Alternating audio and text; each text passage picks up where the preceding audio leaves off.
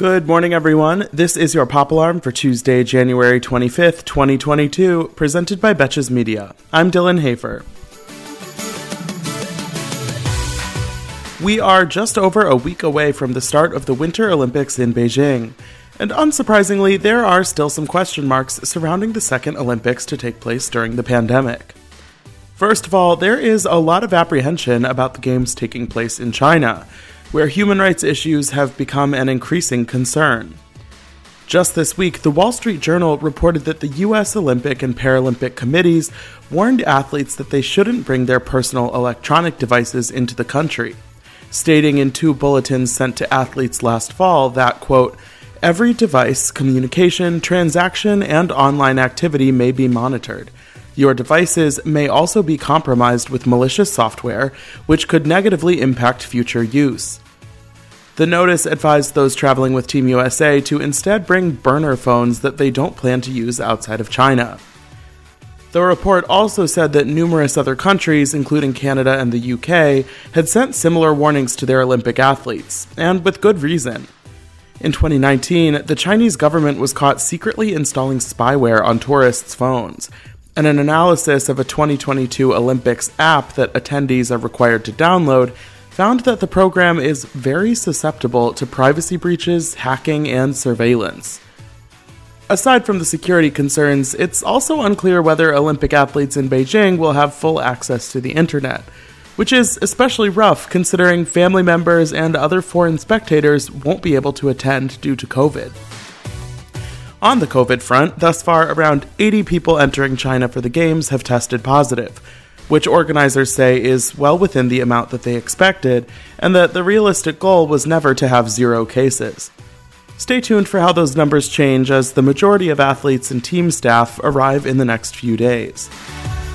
In more encouraging news, Team USA's Beijing squad features a record number of female athletes, and 100% of American athletes competing at the Games are vaccinated, meaning they'll get to avoid a mandatory 21 day hotel quarantine upon entering China. That is a major relief because imagine being stuck in a hotel room for three weeks without reliable Wi Fi. At that point, I would just skip the Olympics altogether. Just when people were starting to forget about Peloton's PR nightmare surrounding Chris Noth's Sex and the City death and the viral commercial that followed just days before he was outed as an alleged predator, the at home bike company is back in the news defending their good name yet again.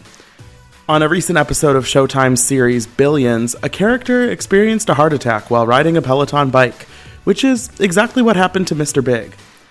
But while the And Just Like That team got permission from Peloton to use their products in the show, apparently Billions didn't do the same. A spokesperson for the company gave a statement to Us Weekly, and clearly they're a bit salty about the portrayal. Quote, We get why these fictional TV shows would want to include a brand that people love to talk about, but Showtime's use of Peloton's Bike Plus and reference to a Peloton instructor was not a brand, product, or instructor placement, and we did not agree for our brand and IP to be used on this show or provide any equipment. As referenced by the show itself, there are strong benefits of cardiovascular exercise to help people lead long, happy lives. Sorry, TV writers, but you may have to get a little more creative with how you kill off your characters, because I don't think Peloton will be lending out any more equipment for a while. And after a decade of internet heckling, James Bond producer Barbara Broccoli finally confirmed this week that Idris Elba is, quote, part of the conversation to be the next Bond actor. She wouldn't elaborate on who else may be involved in this conversation, saying that the production team decided not to think too much about the next steps for the Bond franchise until No Time to Die, Daniel Craig's final outing in the role, has fully finished its run. At the end of the day, I personally don't care whether they choose Idris or someone else to play James Bond, but it's good to know he's at least somewhat in the running, because that means someone really is seeing all our annoying tweets about celebrities. For more Pop Alarm, be sure to rate, review, and follow the show wherever you listen, and you can follow me on Instagram at Dylan Hafer for more entertainment stories. Until tomorrow, I'm Dylan Hafer, and now your pop culture.